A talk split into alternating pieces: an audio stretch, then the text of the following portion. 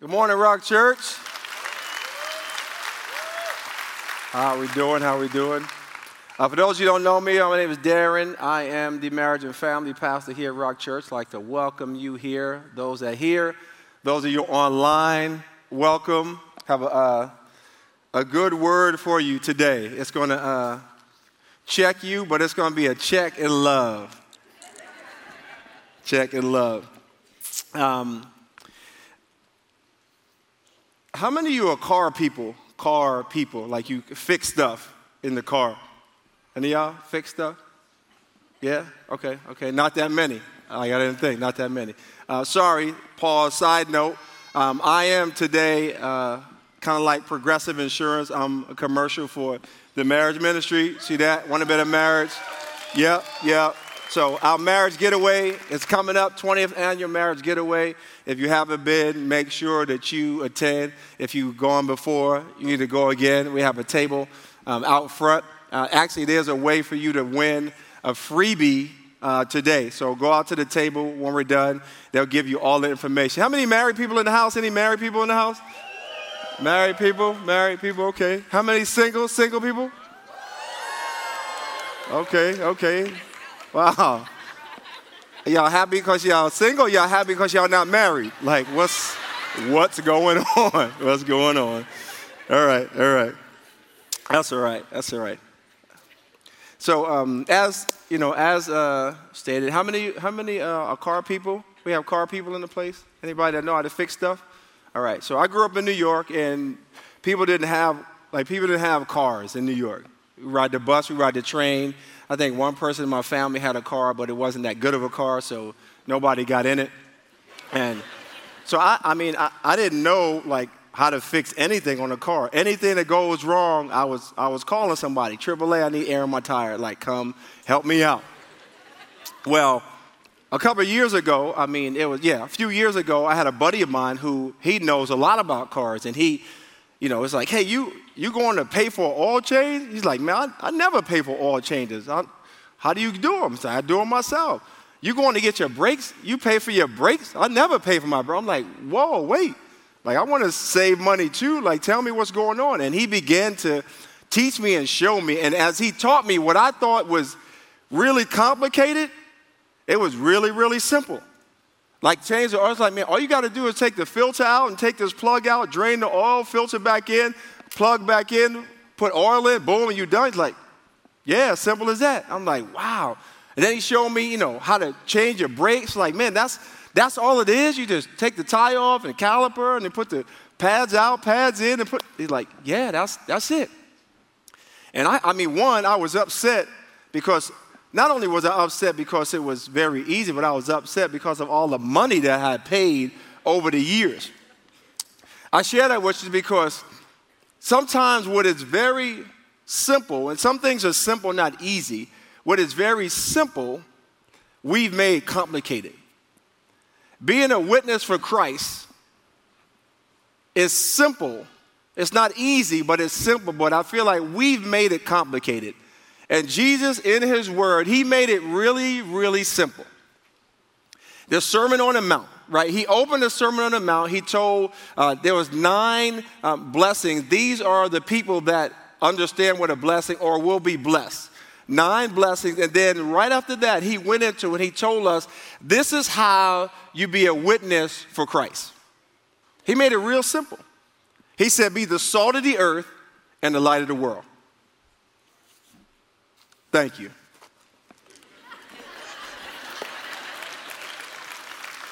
Right? That's, that's what he said. But we, we somehow, some way, we have complicated it. Right? We, we've made it more difficult. We, we love the way we want to love. We judge. We, we do all these different things and we wonder, wait, hey, why, why doesn't anybody want to come to church? Why does anybody want to follow this amazing God that I'm following? It's like, maybe, just maybe, it's you. I don't mean to step on toes, but I do.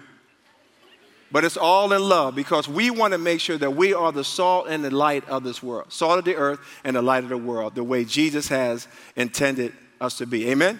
Let me pray. Jesus, thank you for today. I pray for your people, Lord, I pray that we would truly understand what it means to be the salt and the light, Lord.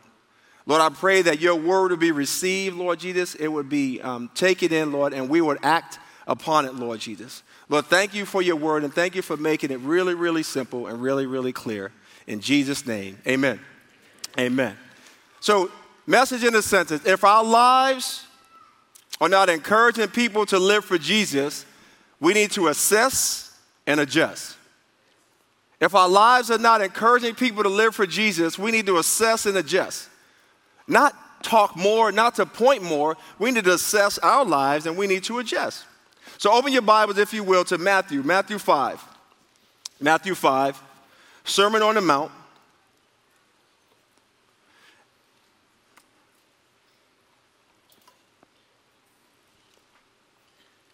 And Matthew 5 13, Matthew 5 13, and it reads Today I'm going to share for uh, us that call ourselves believers, there will be four questions that I want you to answer. But then also for those who maybe there you guys are here, you're kind of checking it out, you don't really know, okay, do I want to follow? Do I not want to follow? I want to have a word for you as well. So Matthew, Matthew 5 and 13, it says, You are the salt of the earth. But what good is salt if it's lost its flavor? Can you make it salty again? It will be thrown out and trampled underfoot as worthless. I'm going to read it to you from the, uh, sometimes it's good to kind of get another version. Uh, this is the message version. The message version says, Let me tell you why you're here. To be the salt seasoning that brings out the God flavors of this earth. If you lose your saltiness, how will people taste godliness? You've lost your youthfulness, and you will end up in the garbage. Don't get mad at me. I'm just reading the word to you. But you'll, you'll get in the end. So, the goal, first of all, our goal is to be the salt of the earth. Now, how many of you like french fries? Fries. How many fries? Any fries in the house? Right? Okay, all right. So here, here's my top three. Here's my top three fries.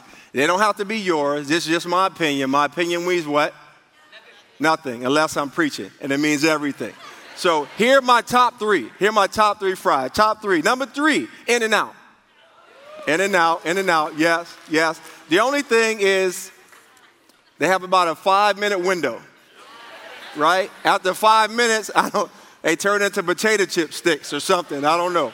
Right? The second one is Chick fil A. Chick fil A, right? Right?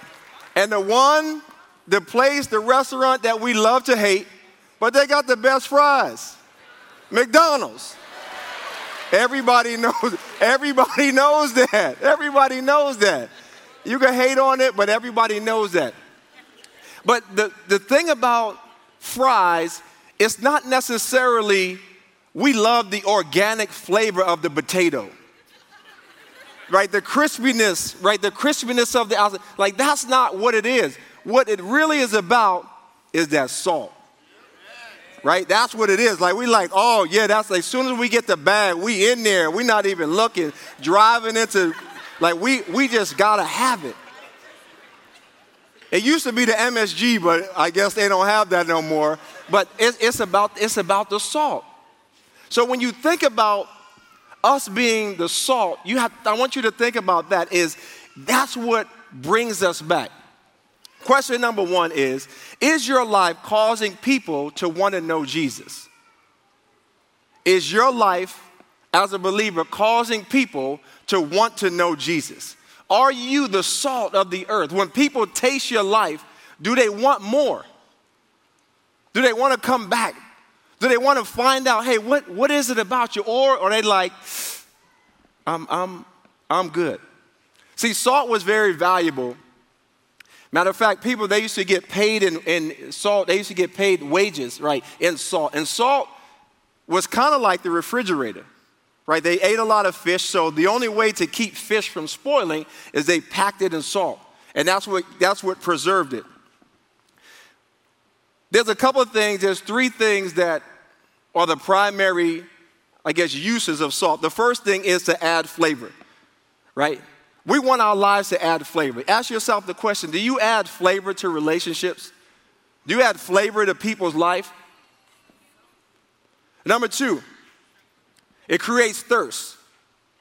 When people taste your life, when they come in contact with your life, do they, do they, want, do they want more? Or do they like, nah, I'm, I'm okay? And then number three, salt acted as a preservative to decay. Right? This world is decaying. Sin is destroying this world. Are you acting as a preservative for people's life? Being the salt of the earth? That's a question that, that you have to answer. Now, it's tricky because sometimes we can be too salty, right? We can be too salty, making people salty. Y'all get that? Right? It would be awesome if we had kind of a salty meter right? Wouldn't that be great if we had a salty meter, kind of like the iPhone? When the iPhone gets too hot, it's like, I'm not gonna wait for you. Like the thermometer's gonna come on, we shutting off, I'll be back when we cool off. Like you don't have the option. That would be awesome, is if we had a salty meter in us. And as you were talking, as you were ministering and witnessing to someone, and you were getting too salty, your salty meter came on and you just couldn't talk no more. Because typically, right, it's, it's what comes out of our mouths that messes it up. Listen to this. Whenever you're in doubt, remember this. Be a witness for Christ at all times, but use words only when needed. I'm going to say it again. Be a witness for Christ at all times. At everything you do, be a witness for Christ, but only use words when they're needed. Our lives, I mean, our words have hurt a lot of people. And I don't know if I have the power, but I'm going to use it and say, man, if you have been hurt, if you've been condemned, if you've been, if people have come to you and been too salty with you, man, you deserve an apology because that's not who Jesus is. Is there accountability? Is there correction? Absolutely, but we have to make sure we do it the right way. So I would encourage you is don't allow the sin or the saltiness in others to hold you back from the greatest decision you can make in your life. Amen? Amen. Question number two. Question number two. Is your life causing people to want to follow Jesus? The first one is to know. I'm just curious. The second one is to follow. You know what? I, yeah, I want to start going to church. I, yeah, you had a small. Yeah, I'll, I'll, I'll start reading the word with you. I'll start doing some things. Is your life causing people to want to follow Jesus? Turn your Bibles, if you will, to Matthew 9. Matthew chapter 9, a couple of pages over, verse number 9. If you know anything about Matthew, Matthew was a tax collector and tax collectors, it wasn't, it wasn't an occupation that people loved. Matter of fact, people hated tax collectors because they can pretty much charge you whatever, whatever they wanted to charge you, that's what they can charge you. And that's who Matthew was. He was a tax collector, and people hated them. But for some reason, for some reason, Jesus saw something in Matthew and he invited him to follow him. Let's pick up the story in verse number 9, chapter 9, verse 9. It says, As Jesus was walking along, he saw a man named Matthew sitting at a tax collector's booth. Follow me and be my disciple. Simple, right? Jesus said to him. So Matthew got up and followed him. Later, Matthew invited Jesus and his disciple to his home as dinner guests, along with many tax collectors and other disreputable sinners whenever you are invited to follow Jesus, it doesn't necessarily mean that there's going to be this complete radical change in your life instantly. It can happen, but it may not happen. Beginning to follow Jesus, it doesn't require a complete life change. All it requires is you taking the first step. That's what it required. Because as Matthew began to follow Jesus, if you know the disciples, they didn't have it all down. They were continually questioning, they had doubts. They, they denied him. And some of you, you may be in your life and maybe you have questions, you have doubts. Maybe you've denied him certain times and you feel like I can't follow Jesus because I've done these things. His main dudes, his main guys, the disciples, they had those same things. And he invited them to follow him. Don't allow that to deter you from following Jesus. Okay, don't, don't allow that to, uh, excuse me, to deter you. Begin to learn about Jesus and how much he loves you. That's it. Begin to learn about Jesus and how much he loves you. Someone said, if, if a man predicts his death and resurrection and pulls it off, we probably should listen to what he has to say. Right? We probably should listen to what he has to say. The disciples, I want you to think about this. The disciples, they didn't really get it until the resurrection. Because if they truly believed everything that Jesus said, because they was with them for three years and they saw miracles and they saw great things happen, but if they truly understood it, when Jesus said, I'm gonna, I'm gonna be crucified, I'm gonna rise on the third day, they would have all been there, right? They would have been at the tomb just like we are watching TV, watching Dick, Dick Clark. He, he's died, right? Um, the other guy who does it now, right? We, we'd, be, we'd be watching, we'd be waiting, right? We, we'd be waiting for Jesus. They should have been waiting for Jesus. They've been with him for three years. They saw it. They were his followers. Their life should be perfect. They, I mean, their life should be complete. They should have a hope in him. And they wasn't there. The women saw it first and they had to come back and tell them and then they and then they went to see it. We have to be we have to be mindful of that. Of that your life may not be completely different to follow Jesus. As you follow him, he will begin to change things in your life. He will begin to reveal things in your life. He will show you. He will give you wisdom. He will give you discernment of when you see certain things or talk to certain people to know when to say no to this person who is interested in you, to say yes to this door, to know that every door that opens may not be your door. That's what will happen when you follow Jesus. So don't allow the questions, the fears, the doubts to deter you because we just celebrated Good Friday. And Good Friday was good because Sunday happened. But before they knew that Sunday was going to happen, even though Jesus told them that it would happen, Good Friday was really hopeless Friday. Because all hope was lost. They didn't think he was going to rise. And it wasn't until the resurrection that the disciples said, Who's the man? I, I mean, I don't know if they said that, but I mean, that's, that's kind of what happened, right?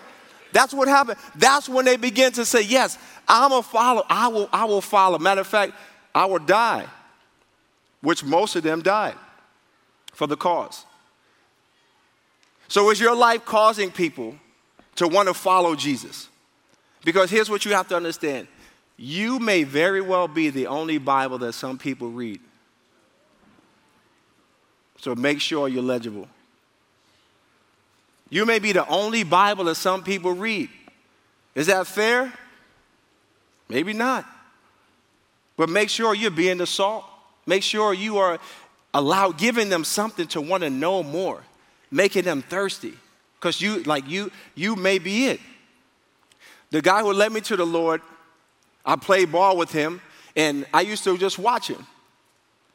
Just check him out, just see how he how he operates. And it wasn't really I just loved the way he operated as, as a defensive back. We played the same position. And he was diligent in his studies and he was on top of it when he watched film and, and everything was on point. So I was like, yes, like, I definitely want to follow him. And then I understood that he was a man of God, and I saw how he treated his wife, and I saw how he, he loved his kids, and I saw how other people respected him. And I'm just like, yes.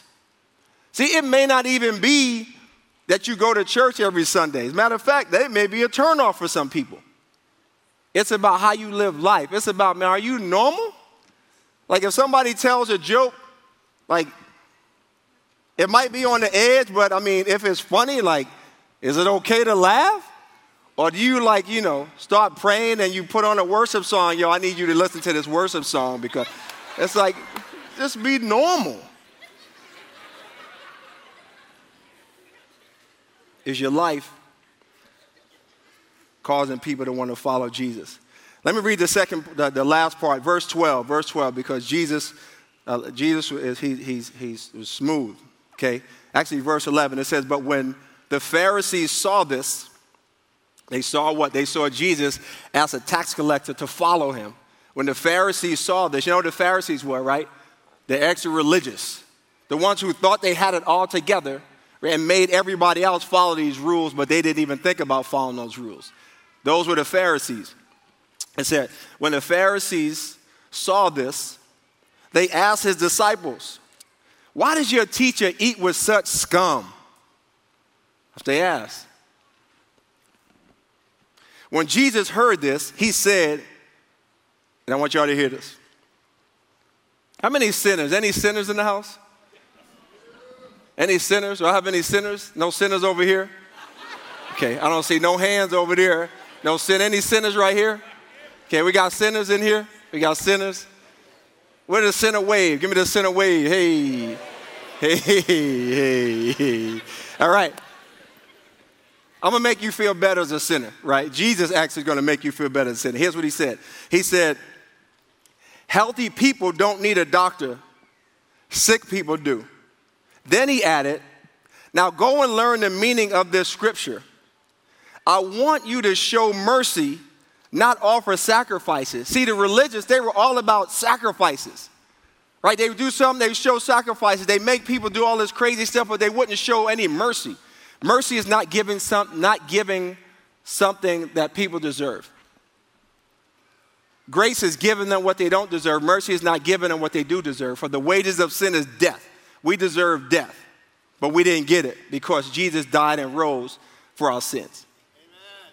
So here's what he said He said, Now go and learn the meaning of this scripture. I want you to show mercy, not sacrifices. For I have come to call not those who think they are righteous, but those who know they are what? Sinners. We're the sinners. All the sinners in the house say, hey. Right. That's who he came to call the sinners. Those who knew they were sinners.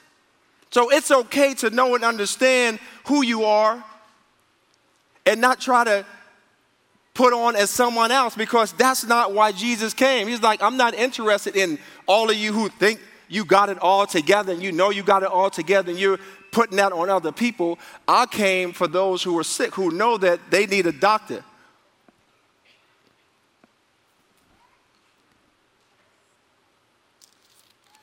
And the Beatitudes, one of the Beatitudes is, Blessed are the poor in spirit, for the kingdom of heaven is theirs.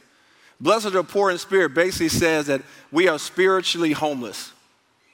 We have absolutely nothing to offer Jesus. It is solely by the grace of God that we all have salvation. That's why he came. Let's keep going. Question number three Is your life causing people to love like Jesus? Is your life causing people to love like Jesus? One of the biggest issues that the world has with the church is hypocrites and judgmental. How many, ever, ever, how many of you have ever felt judged? Anybody ever felt judged? Raise your hand. Ever felt judged? This group over here, they never felt judged.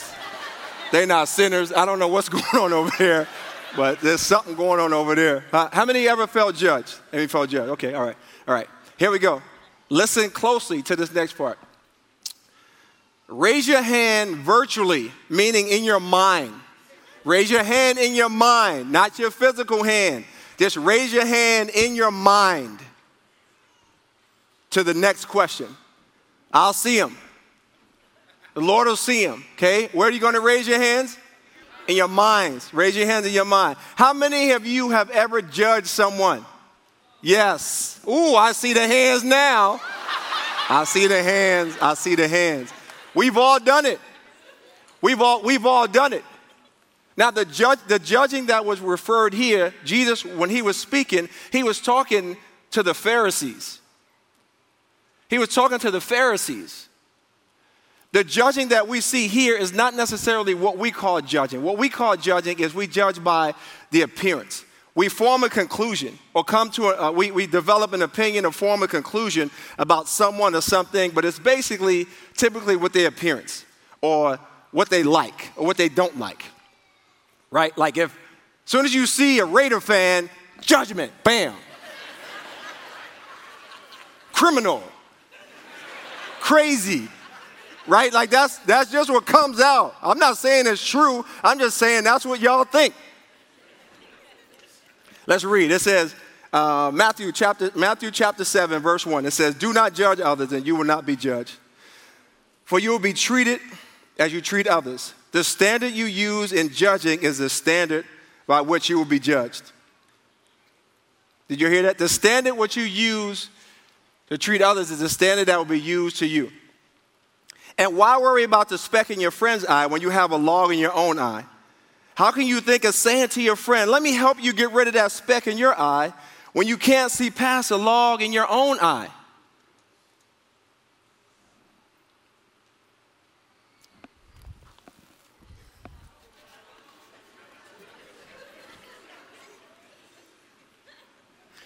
Man, bro, let me, oh, it seems like you got a, got a lot going on in your life. Let me pray for you.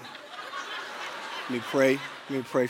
Not to say prayer is bad, but I'm like, hey, bro, you gotta, like, you looking for this in my eye, can't even see it, the speck in my eye, but you gotta, you got a, a law, a plank in your eye. You can't even see. Let's deal, like, you could pray for me, but I probably need to pray for you too. Get rid of the, the, the plank in your own eye, and then you can see, you can see and you can help your brother. Right? Why worry about the speck in your friend's eye when you have a log in your own? How can you think of saying to your friend, let me help you get rid of that speck in your eye when you can't see past a log in your own eye? Hypocrite. First, get rid of the log in your own eye, then you will see well enough to deal with the speck in your friend's eye. This is not saying that there should be no accountability. Accountability is necessary. That's not what this is saying. What it's saying is, and again, remember who he was speaking to. He was speaking to the Pharisees who were putting heavy relig- religious laws on people that they wasn't, they weren't trying to, to, um, to uphold. Accountability is necessary.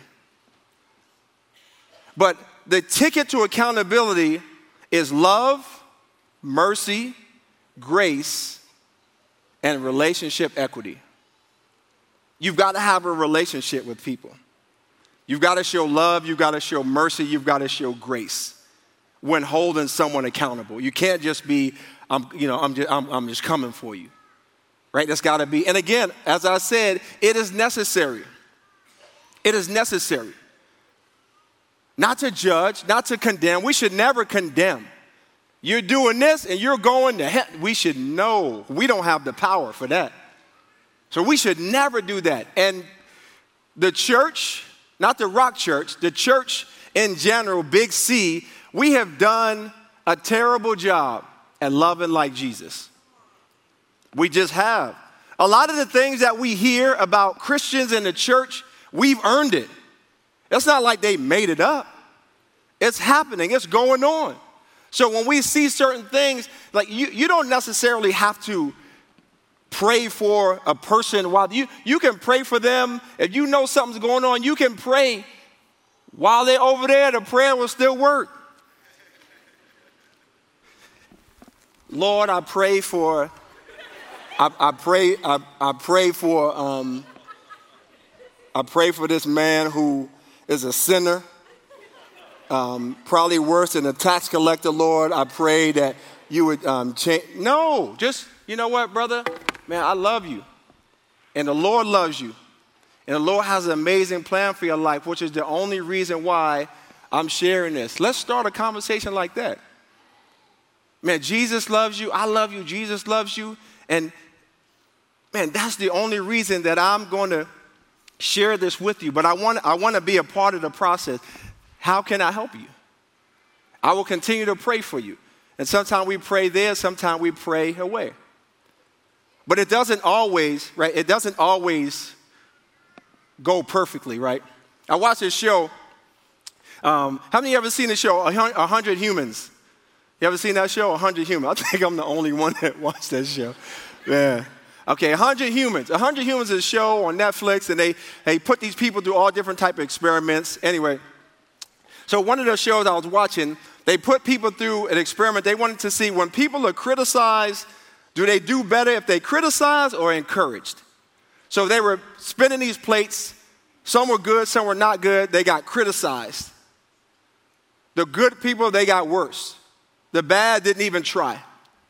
Then you had those that were not good. Those that got criticized, I mean, criticized bad. Those that were encouraged, they got better. All those that got all those that got encouraged, they got better. I say all that to say when we judge or come to a conclusion, what determines what's, what's the, the, the defining line is what do we do with what we are judging? I see you and, and, I see how your hair looks, I see what you drive, I see how you talk, I see, you know, whatever the case may be. What do we do with that from there? Do we love you or do we treat you differently?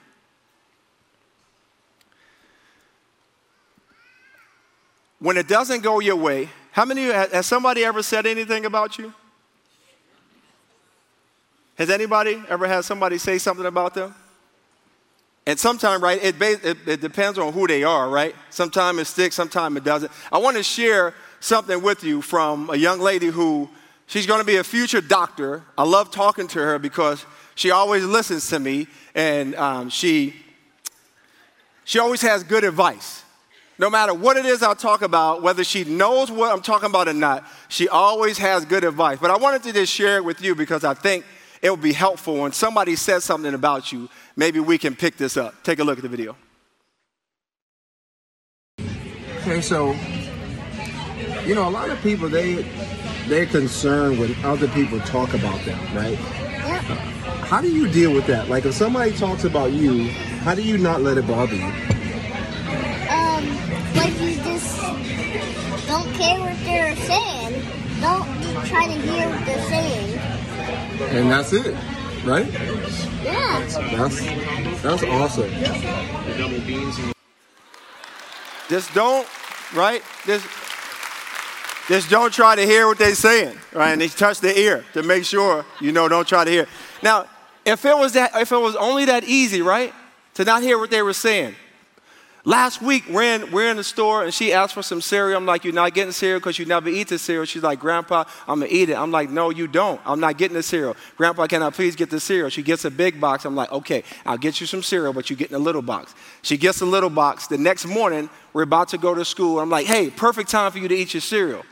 She's like, I'm not eating it.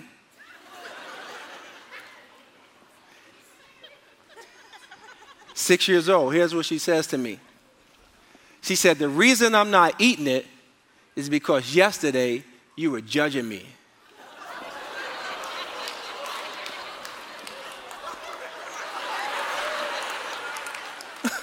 no, you didn't. That's what she said. My six year old granddaughter told me I was judging her. Now, did I judge her? Yeah. Even though it was based on past experience, I could have been encouraging. Like, Brent, the last time you didn't eat your cereal, but you know what? I'm gonna believe the best about you. I'm gonna get the cereal because I know that you're gonna crush that cereal. It may change everything. We have to be, right? These are the things that we have to be mindful about, right? We're just the messengers. What happens with that? It's up to Jesus. Share the word. Tell people how much they love them. You could correct them in love, and then so on Jesus. The results are not up to us. The results are up to Jesus. If you've ever been hurt, if you've ever been judged, don't allow that to hold you back from living for Jesus. Just as you develop in your walk, be the change that you want to see. Be the change that you want to see. Pray for that person who you feel like judges you. But you don't have to be them. You can be something different. Number four, I'll um, wrap up with this one. The number four, the fourth question is Is your life causing people to live for Jesus? Is your life causing people to live for Jesus? Matthew 5, back to Matthew 5, verse 14. Matthew 5, verse 14. It reads, It says, You are the light of the world, like a city on a hilltop that cannot be hidden. No one lights a lamp and then puts it under a basket. Instead, the lamp is placed on a stand where it gives light to everyone in the house. In the same way, let your good deeds shine out for all to see, so that everyone will praise your heavenly Father. That is what we want to be. We are the light, we're a reflection of a greater light. That's what we are. And we want people to praise our Heavenly Father by the way we love, by the way we live.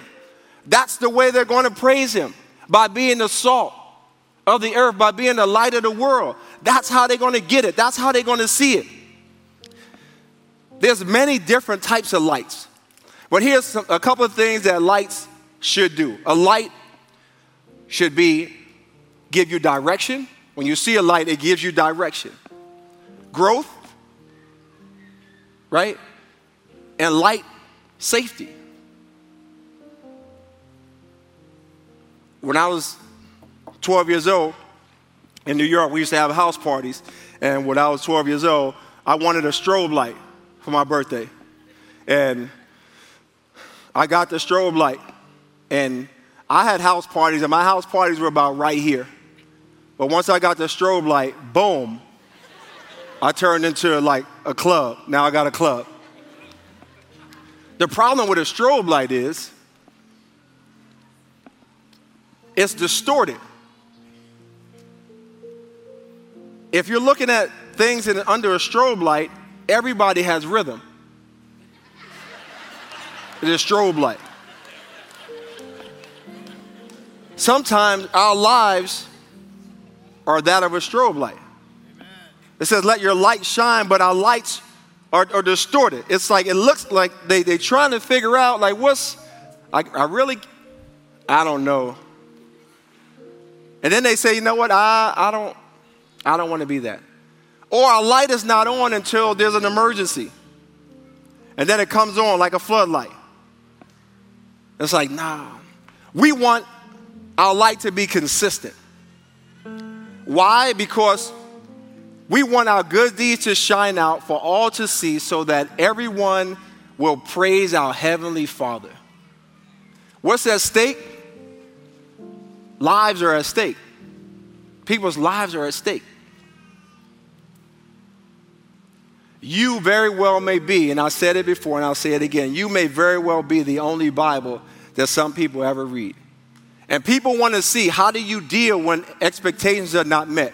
How do you deal when there's conflict? How do you deal when there is forgiveness that needs to happen? It may not be it's perfect. You don't always deal with it perfect, but when you don't deal with it in a perfect way, you don't make an excuse.